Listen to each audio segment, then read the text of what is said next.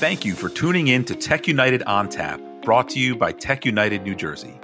You're listening to a special episode from our Propelify 2020 series, and you can find more episodes like this on our website at techunited.co. That's techunited.co. This talk debuted at the fifth annual Propelify Innovation Festival in October 2020, where our mantra is to propel ideas into action. Enjoy it, and be sure to subscribe to be notified when new episodes go live. Simon, thank you so much for being here today. I really appreciate it. Thank you, Aaron. Uh, we have an exciting uh, panel here. Um, I'm truly, truly interested, as many of you know, in the environment. We have one house, and if this beautiful planet goes, so will we all.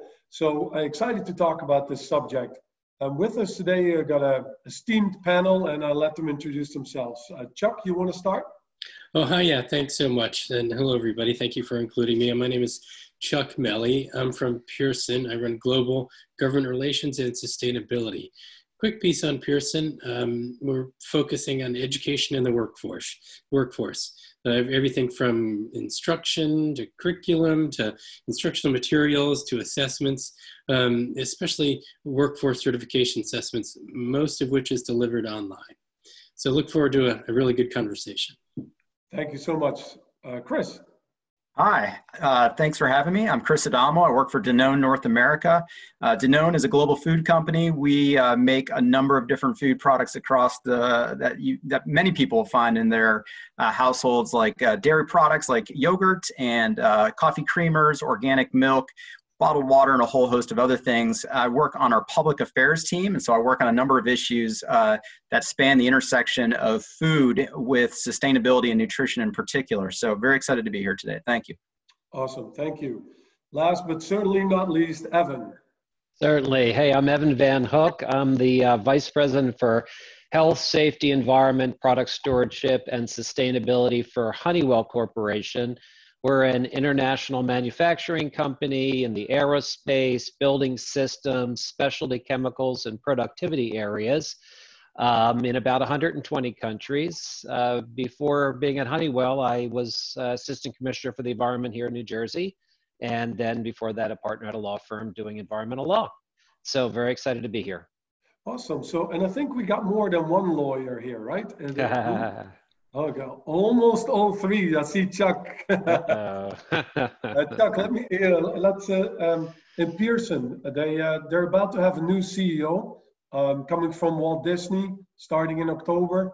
Uh, what's what's uh, is the American new CEO bringing a, a, new era of environmentalism as well? What's what's your opinion about that? Well, let's see. So the new CEO joins on October nineteenth and I'll, I'll let the new CEO um, share what he's going to do.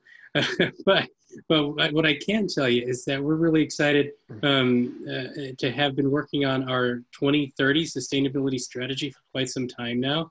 We're just getting ready to uh, to roll that out, and this is a I think a really interesting and impactful process. Whereas we we took sustainability as an activity where we supported partners um, as, as, they in, in pursued um, certain things. And now we're moving sustainability into the businesses, into the culture, into the delivery of our of our work. Because what we do as, as an education company, we provide products, services, um, and technology to help people have access to education so that they can accomplish their goals. So what what we're doing now is using those tools, those capabilities, and those expertise to see if we can reach even more um, underserved individuals, and also if see if we can reach other uh, all individuals with uh, socially relevant and and um, sustainability focused materials. So it's an exciting time at Pearson. And, and so you're mostly technology, right? Danone more manufacturing, um, livestock. By the way, um, you know, 30 or 40 percent responsible for CO2 uh, production. Um, it's in the yogurt. Uh, is there anything uh, uh, we heard a little bit? You guys thinking about plant-based as well, Chris? Yeah, we're actually uh, so we we look at a variety of different options for consumers. And historically, we are a dairy company. We're about a hundred year old yogurt company, uh, but in the last couple of years, we've been investing significantly in plant based alternatives uh, in a number of different ways. We're actually one of the, if not the world's largest plant based manufacturer right now, with products that are already available out there in grocery stores like almond milks, silk milks uh, plant-based yogurts, uh, plant-based uh, even desserts and things of that nature. So we are investing uh, broadly in a diversification. We're trying to meet consumers where they're at. Flexitarianism is definitely the trend for consumers in the United States and probably in, in many parts of the world. And there's a lot of reasons for that. People are concerned about uh, welfare of animals. People are concerned about the planet. People are concerned about health. And most people aren't choosing one or the other. People are choosing a variety. And so that's where we're trying to, to meet them. And, you know, livestock, as you mentioned, is an issue for climate change and for water and a number of other issues. We do believe dairy can be done more sustainably. Uh, we're looking at dairy systems that are as small as you know five or ten cows here in the United States to, to much larger dairy farms, and so we're working on a number of innovations at the farm level to make those products uh, more sustainable, actually provide climate solutions. So it's not one or the other for us. We're looking at the broad range of, of products, both plant based and uh, traditional dairy, and we think we can make uh, innovative differences both on the farm side and for the consumer side. Awesome. And of course, the other part of, of uh, CO2, a large portion is transportation. I'm sure we'll talk about that too, local production and how to get these products to the store. And that brings us also to Evan in terms of Honeywell, large corporation, transportation, I'm sure, is a large portion of that, as well as manufacturing. How, tell us about Honeywell. What is what is going on in, at Honeywell in terms of the sustainability? Because I think in terms of impact, I think Honeywell of, of the three companies that we're talking about here, and, and that includes you know my organization NGI, we are mostly a service organization, right? Mm-hmm. So we you know we, we we install LED lights and we we we, we stop most printers you really manufacturing uh, tell us what's going on at honeywell because that will think have a real real big impact. Yeah no that's an excellent question and i appreciate that you frame it in that way.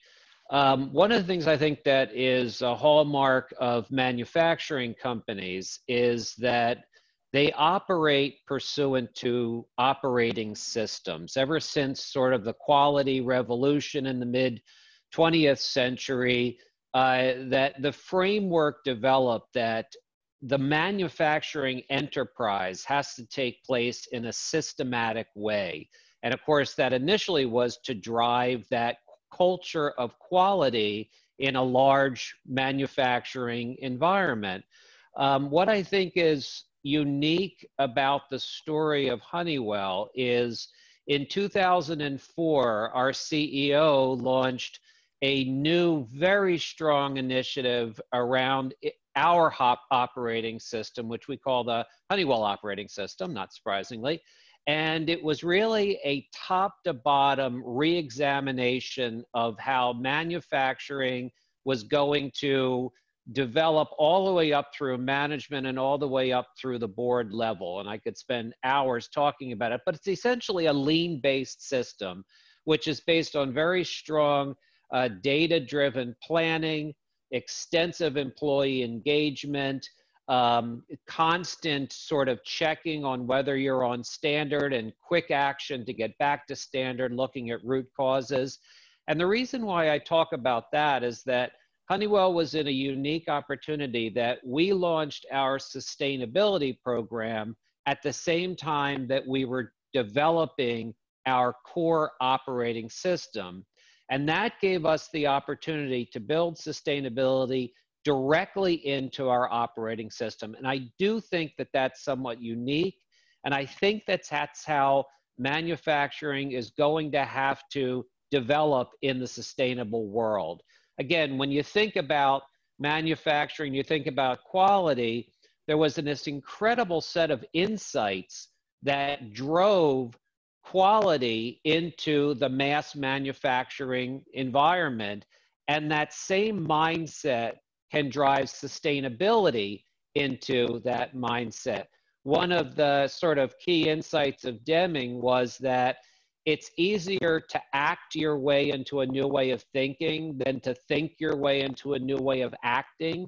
And part of what linking to the core operating system does is it has a set of activities that everyone's engaged in as they are going about their business. And they're highly effective activities, but they're also activities, which means that you come in and you know if I see something, here's how I can introduce perhaps a positive change to the organization, and the organization acts on it quickly and responds and factors that back into planning. Well, if that worked for quality, it works twice as well for sustainability. Because so let, me, if, let, yeah. me, let me interrupt you there, right? Sure. I think that is what we're talking about. Yeah. Um, yeah, we, we all have good plans and there are annual reports on this. But in terms of the me- mega trends, right? Yeah. We have number one, of course, global warming. The last five years have been the hottest on record, record breaking wildfires all around us. The CO2 generation, it will fall by 5% this year because of COVID 19. Sure. But it must fall by 8% every year to limit it to a, a, a one and a half degree in, in warming we have rising sea levels. Uh, 40% of the people live within 60 miles of the coast, right? You, mm-hmm. you got mm-hmm. one centimeter of sea level increasing. Um, citizen awareness, we got the green energy, and, and we have to work with nature instead of against nature in order to really start uh, healing the world. Can I ask for a specific example in your organizations? And, and please, you know, chime in if you want to, mm-hmm. Chris, Evan.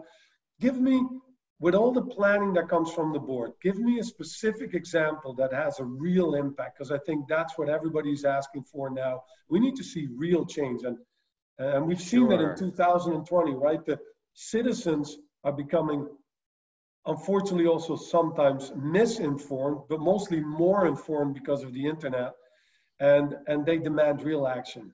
Um, yeah. Well, just to finish that, you know, because that is the punchline is a plan is great, but what does it do? Right. By driving that strategy, by changing how we operated, we are now more than 90% more greenhouse gas efficient than when we started. And again, wow. when you talk about a large manufacturing company, more than 90%. We are more than 70% more energy efficient than when we started. And that really has been driven by thousands and thousands of individual projects that are found at the site level, but you need a system to be able to take those ideas into effectuation. Um, the only other thing I'll say quickly, and I won't dwell on it, but is now our major focus is uh, continuing that journey, but also driving products that reduce the footprint of our customers. About 50% of our R&D on new product introduction is for products that fit into what we call our ESG portfolio, many of which relate to climate change. So we've both reduced our own greenhouse gas intensity by more than 90%, and now we're fo very focused on driving products. And I can tell you about some of our blockbuster products and the impact they've had, and it's absolutely stunning. So that's amazing. Chris. Yeah, let me let me give two examples to that, and I and I'm going to echo a little bit about what my colleagues here are saying in terms of sustainability being ingrained in the culture and how important that is. And for Danone, that's been a years long process. I mean, we this is not something we just picked up in the last year or two, um, but an example of that and really building it into the governance and the structure and the culture of the company is that we're a public benefit corp here in the US. We're a registered PBC in the state of Delaware. This is a relatively new corporate legal trend over the last decade plus.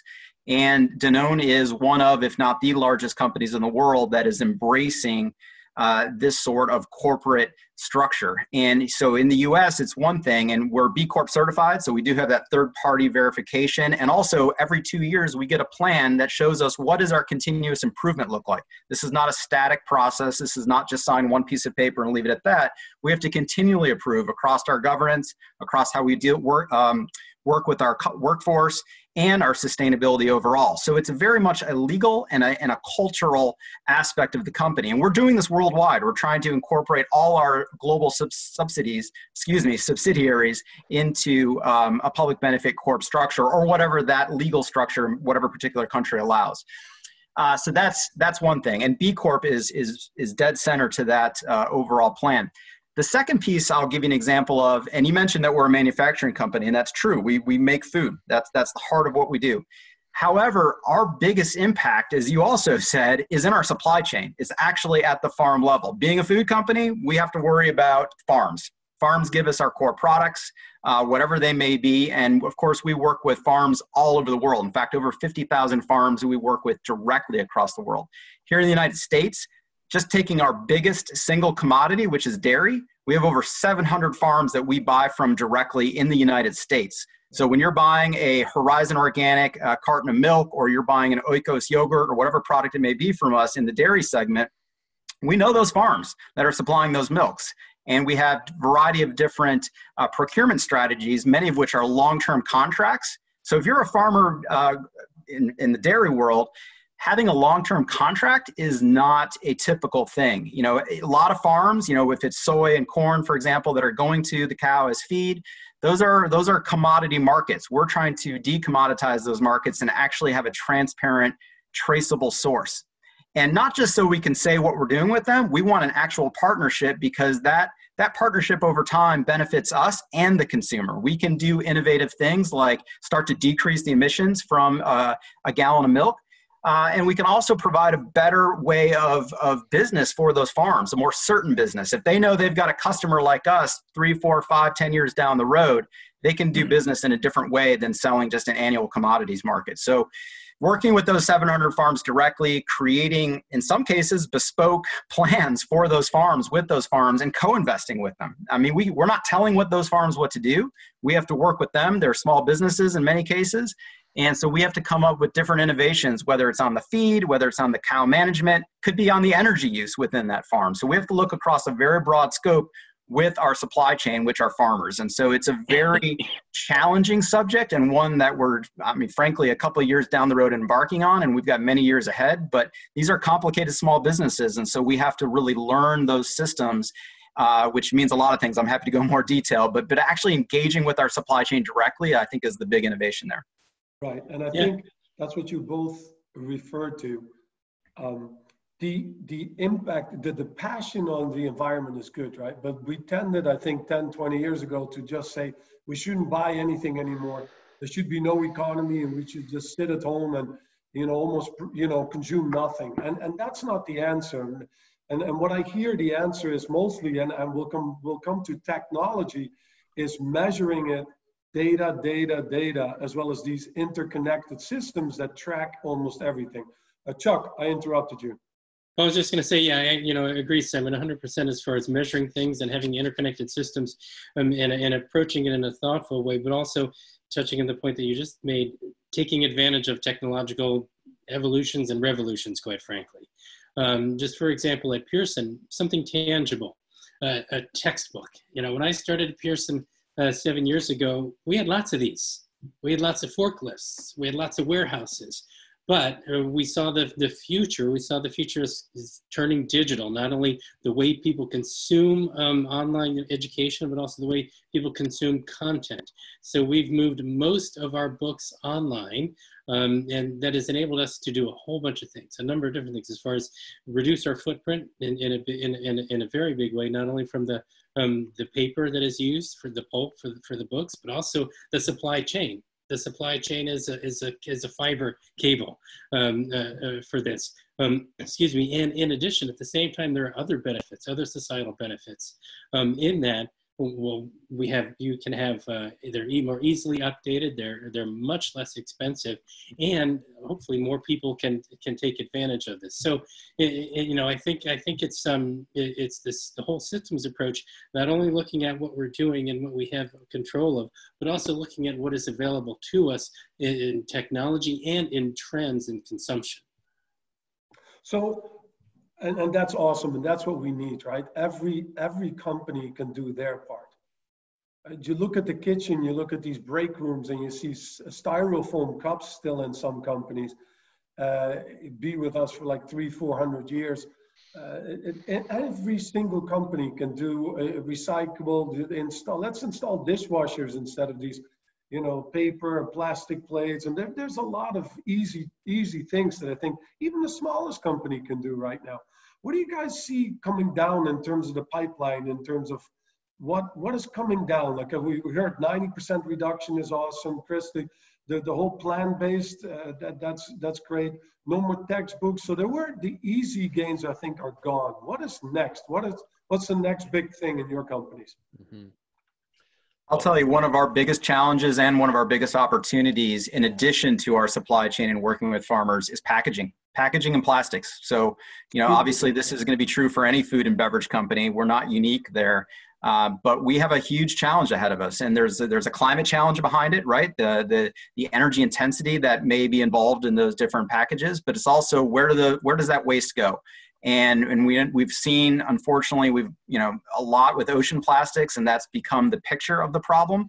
Um, but it's far beyond oceans and and there's a lot of different issues that come together with uh, the raw materials that we're using and then is it a waste or is there a chance to upcycle or reuse it and recycle it? And the unfortunate part is we as companies have a responsibility to innovate and find these new materials that we can use and we're doing that and it's going to be a significant investment the challenge is we also we can't do it by ourselves we can find new materials we can find new feedstock but if we don't have the public infrastructure to also help us recycle help us collect help us sort and help us actually create a full circular system our, our efforts will be for naught so it's got to be a true public private partnership so a very complicated effort here to create a circular system. We've got to innovate on our ends. We're going to have to innovate with our other uh, corporate industry uh, colleagues, and then we've got to work with government. In the United States, it's both local, state, and federal. So it's a huge challenge ahead. And the good news is there's a lot of unprecedented effort uh,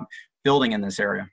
I like it. Little, lots of different plastics. If you go and you recycle, you know, be three, you can five, maybe seven, not six, maybe right. if it's below certain temperatures that's too complicated. What we need is standardization and the whole industry coming together, unifying packaging, which then can be much easier recycled. And of course, we've got to get rid of the single-use bag. Um, Evan, in terms of what's coming down the pipeline for Honeywell, I mean, amazing progress. Congratulations. What's the next big thing at Honeywell? Sure. I think there is a lot, there are a lot of big things coming. And I think if it really um, comes back to it, it, it is around that innovation piece. I do believe that uh, the challenges that we have in sustainability, which are monumental, but the positive news is there's a lot of room for innovation here. Very specifically, just you know, for one example. Um, Honeywell recently developed a low global warming uh, refrigerant and propellant. Those of you know refrigerants, the global warming potential refrigerants is very high. And uh, we developed a refrigerant, uh, we call it our solstice line, where the global warming potential is less than one.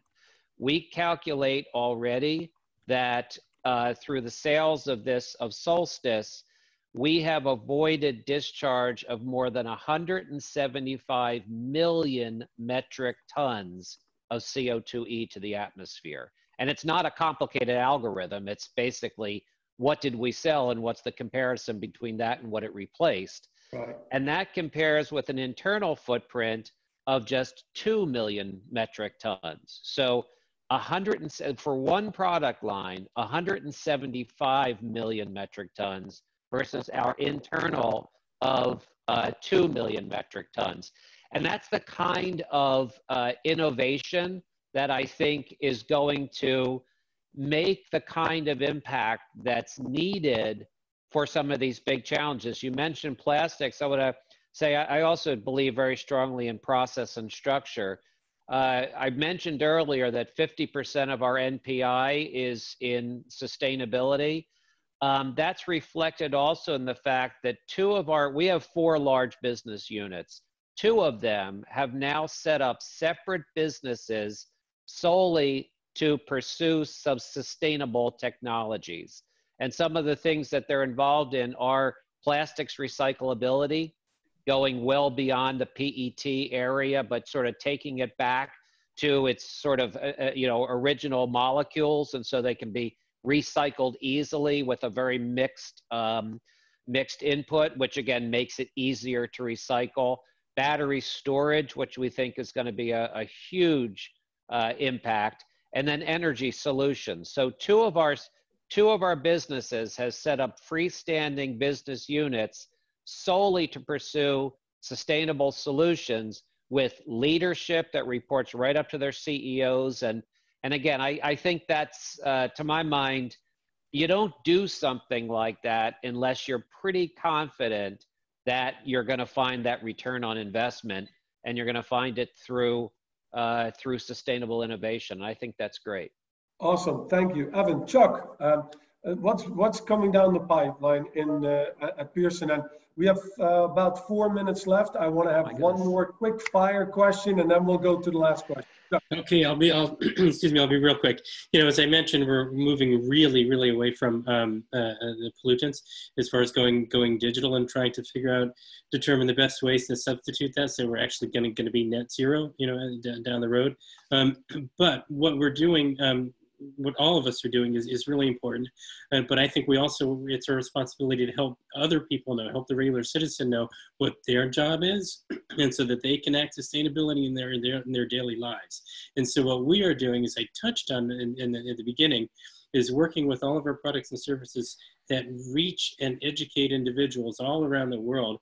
And we're looking to see how much, um, uh, how much of the content is related relates to the UN sustainability UN SDGs um, and and trying to increase that as well, so that we're trying to share more, actually equip or arm more individuals around the world with the sustainability uh, skills that I think are necessary for our community to to really thrive long term. Awesome. Real quick question, right? We're individual companies and we're trying to do good, but what you see is haphazard implementation of these tools. And, and it's not fair if I run the 100 meters, the 100 dash, and I cannot take steroids and my competitor takes steroids and has better shoes and I got lead shoes and all that stuff. Um, do you, the real quick, yes or no, do you guys think we should have more uniform rules on a, on, on a national, but also a globalized level? Chuck, yes, no? Let's see. So, uh, uh, as far as I think, I don't, I don't know about rules, but I think standards.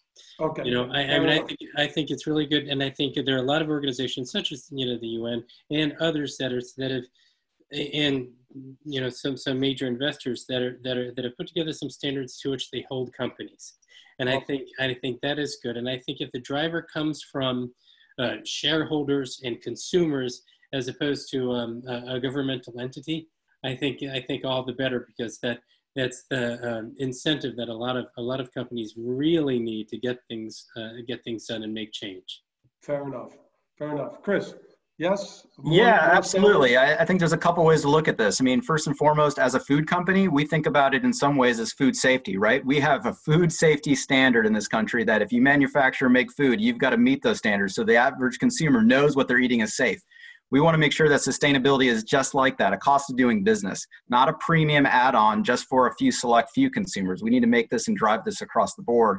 The second thing, the other way to think about it is if Danone is absolutely perfect, and we're also striving to be net zero by 2050, and we're not perfect, but we're going to do our best to meet our goals and to innovate across the board. But even if we do all that, from the perspective of climate change, we need everybody playing. We need everybody engaged. Otherwise, this is a community problem. We need community solutions.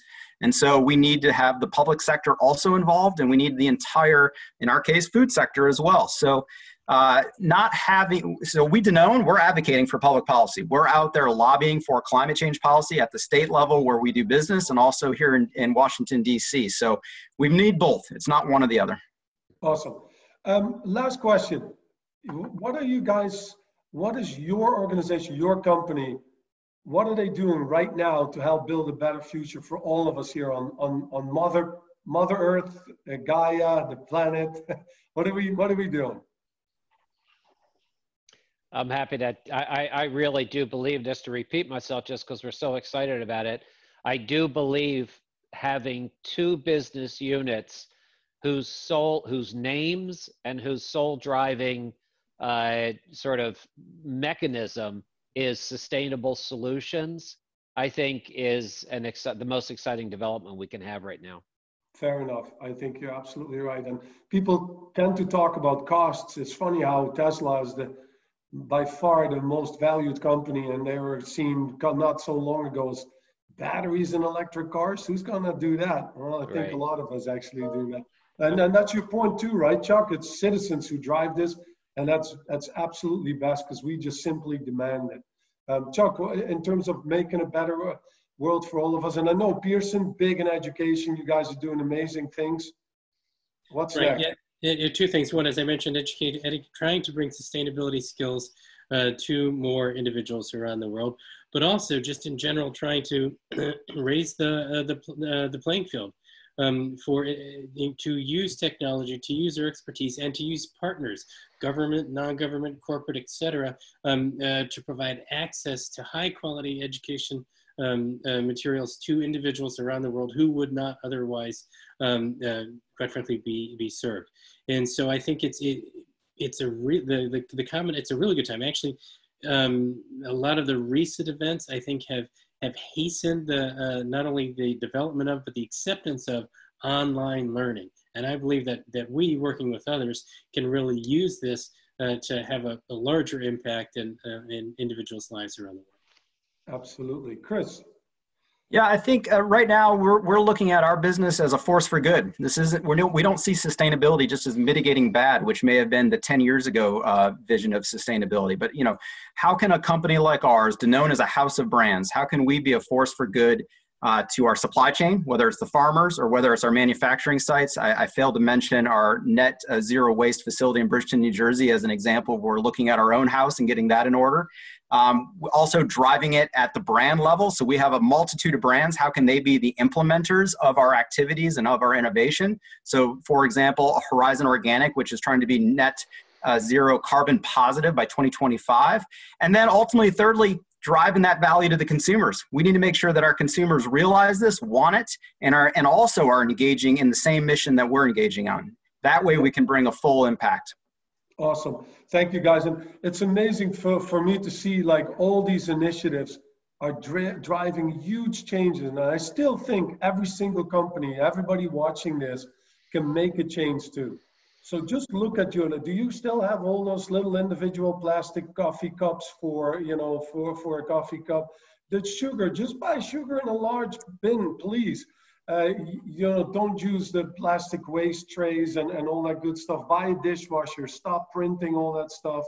Uh, change your LED lights. Look at simply look at the garbage that your company or that your household is producing and see what can be recycled and how you can do your little part. Guys, it was amazing talking to you. I hand it back to Aaron, and uh, thank you all for being here. Thank you. Thank you guys so much for being a part of this today. I really appreciate it. Simon, I thought that this this discussion was so encouraging. You know, Propelify is built to propel ideas into action. And I thought it was particularly impactful that we have, you know, leaders of such large organizations that can make such a big difference that can propel ideas into action at significant scale. Anything you were shocked, you know, surprised to hear? Um, I am so encouraged by the fact that the, the, these large worldwide companies that we just we, we heard of three of them not only embrace it because it's great to have a speech somewhere and then you know you go home and that was it like 10 years ago 15 years ago. Look at honeywell. In 2004 they started it. Danone it's not as simple as saying you know we should feed the cow a little different feed that this is why this is the work of lawyers. This is the work of professionals who really know what they're talking about. And, uh, and it's simple for us to attack these large companies as that they're the, the, the ones doing wrong. I loved what Chris said. It's no longer just to lessen the impact of what it is that you do wrong, but to really start doing good. And I think all of us, the, the, the, the quote is, right, if you pee in the water long enough, you drink and pee. And we're doing a good job. We got to reverse that. We got to work with nature instead of against nature. And to hear these companies do that, and the only thing to drive that, we all know, is technology and data, data, data. And with that said, I think it was it's really good to hear. And and again, I hope it was helpful for all of it. But don't forget, turn off your lights at night and get that charger out, out unplugged. It's true. Of all the things, you know, we, we talk to PSEG frequently, and of all the crazy advancements in technology, he still says the number one thing people can do to reduce their energy footprint in home is just to seal and caulk your windows. Like that's the number one area of, of, of, you know problem area. So there, there's some mm. basic non-tech things we can all do to make a actually a pretty big difference. I want to thank all of you so much for being here with us today. I really appreciate it. Thanks for listening. Let us know your favorite takeaways on social media at We Are Tech United. Stay tuned. More of Tech United on Tap next.